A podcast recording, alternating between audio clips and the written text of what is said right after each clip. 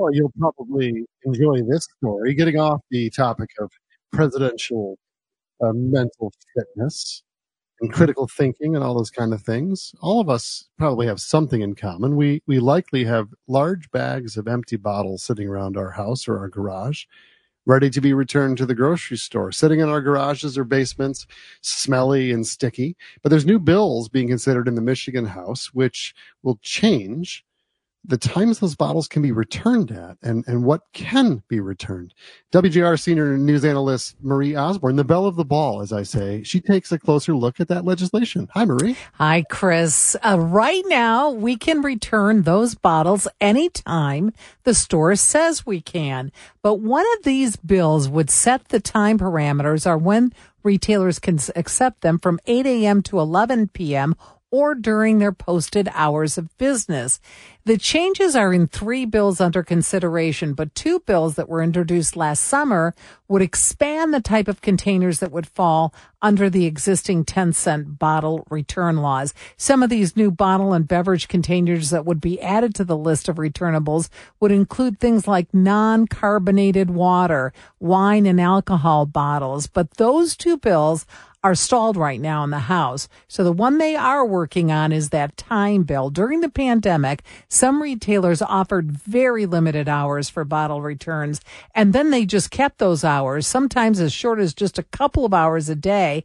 And there's been an um, uptick of consumer complaints that often those hours are during the business day when most of us just can't take our cans in. So the idea is to get Michigan consumers back on the returnable bandwagon Michigan had one of the highest bottle recycling rates in the country, right around 88 to 96% between 2010 and 2019. But that rate dropped dramatically at the start of COVID-19.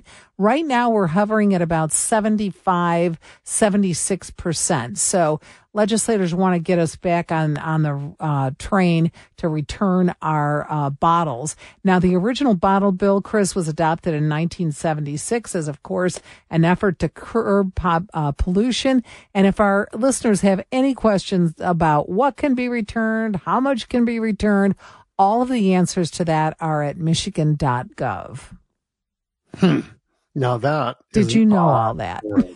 no, I didn't. And maybe there's a blessing in disguise here. A, I, I, when I think of bottle returns, Marie, I don't know about you, but I think about things like, you know, pop, what we called soda because we grew up mm-hmm. on the mm-hmm. East Coast, and beer and so on and so forth. Now, I don't buy a lot, if hardly any really, pop mm-hmm. or, or beer. It comes in cans or bottles. So I very, very rarely return bottles.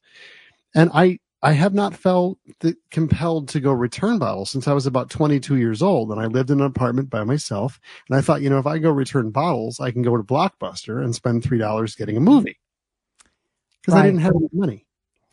So I'm actually shocked to hear, and this is funny. I was jotting down notes as you're talking. Uh, what percentage of people actually return, or how many bottles that are purchased actually get returned? And it, you're saying at one time it was basically 90 plus percent of yeah. all bottles were returned. I can't believe that amazing, right? Well, especially if you take a drive down certain freeways and see all the bottles and cans that are sitting there. But to be fair, a lot of those are these water bottles that are not returnable. So uh, that legislation that's right now stalled there, they want to include those water bottles and then beer, bo- um, excuse me, wine bottles and alcohol bottles too. I'm with you. We don't drink a lot of soda. We don't drink a lot of pop. I'm a Michiganian. I say pop. So yeah. we don't uh, we don't drink a lot of it, and we also have a couple of kids in the neighborhood who, uh, for their like a fundraising thing for their right. Cub Scouts or whatever, they'll come and pick them up. I love when I hear from them, so they can come and pick up what we have. Uh, but they, but the idea here is to make it easier for all of us to return these bottles and cans. You know, you can't return something that the store doesn't carry, so that can be a pain uh, for a lot of people. Uh, a lot of people uh, I know who live in other states. I know some New Yorkers who simply they can get five cents back on some of their mm. bottles, they just throw them in the recycling because five cents. Yeah. Who cares?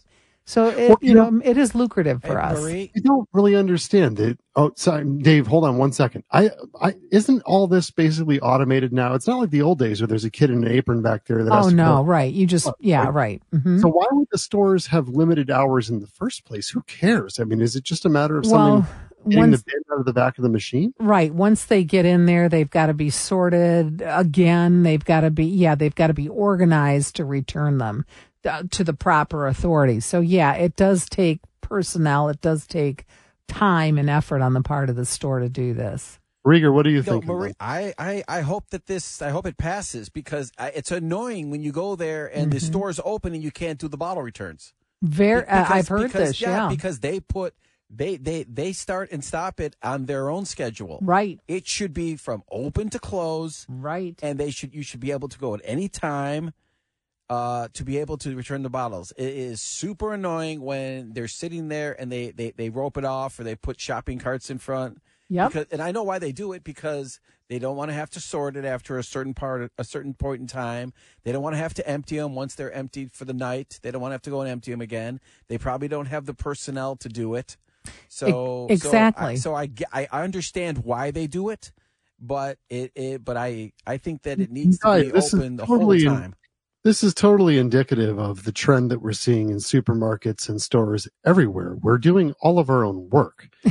I mean, I'm literally, I'm checking myself out. Yeah, I can't tell you how many times I go to the Meijer by my house, which is the, the I love Meijer. I, this is not a shot at Meijer, but all of them are like this. I can't even wait in line because there's seven or eight people deep waiting for an actual checkout person and I have too much to do. So even with, you know, 30, 40 items in my grocery cart, I end up going into the cattle herd and scanning all my own items, bagging all my own items, being called a thief by the machine because I I run out of room and I have to take the bag off the thing, put it in the cart because I'm out of, you know, things on the Mhm. carousel. Uh, so I'm doing all of the work myself. Now you're telling me if I wanted to return bottles, there's only certain times I can do it. Are the stores Mhm. just trying to basically make it so they don't do anything except order the things, put them on the shelf, and then it's on you? All right, so I'll, I'm not a spokesperson for the grocery industry, but the fact is they're having trouble finding employees just like everyone else is. Everyone else. Uh, but you know the whole thing with the self checkout, I've I've heard some, I've seen some great memes on this. I had a friend say that they were standing in line to get their groceries checked out, and the person working there said, "Hey, you can come to the uh, self checkout," and he says, "No, thanks, I don't work here." And then one of the other jokes is that, you know, oh, I'm going to be going to the Meijer Christmas party or the Kroger Christmas party because now I work there. See, I like self checkout. I think self checkout is the greatest thing that ever happened. I like, I, I love self checkout. That way I can Figure get if you're just getting a stick of deodorant and a frozen pizza, it's not a big deal. But If if, you're- you're buying a gross, like actual groceries, it's hard. I know it's difficult, but the, it, it, it's I find it easier, especially no matter how big the order is. I also like when Sam's, some Sam's and Costco, they had the self checkout. I love that I- too. I should be getting a discount. I should be getting at least Yeah. a two and a half percent discount on my bill Yeah. since I'm I'm absorbing your labor cost by Yeah. doing it myself. I'm with I'm with Chris on this. I mean, I know how to use the self checkout. I've done it. It's good. I especially if I'm just buying a card and you know, uh, I don't know, whatever, something quick. You know, Uh, you guys, get- when I where I grew up in New York and New Jersey, th- they could you couldn't pump your own gas. you There couldn't, like, oh, and and you you still can't, Chris. In some spots in New I think in Jersey, New Jersey, yeah. yeah, you you you sit in the car, you don't get out. Yeah, in Oregon too. There's some spots that, that you can't. They uh, have self uh, or full serve. Yeah. Oh my gosh, those were the days, right? Yeah. Mentally residents, someone pumping your gas, bottle returns, a non-issue.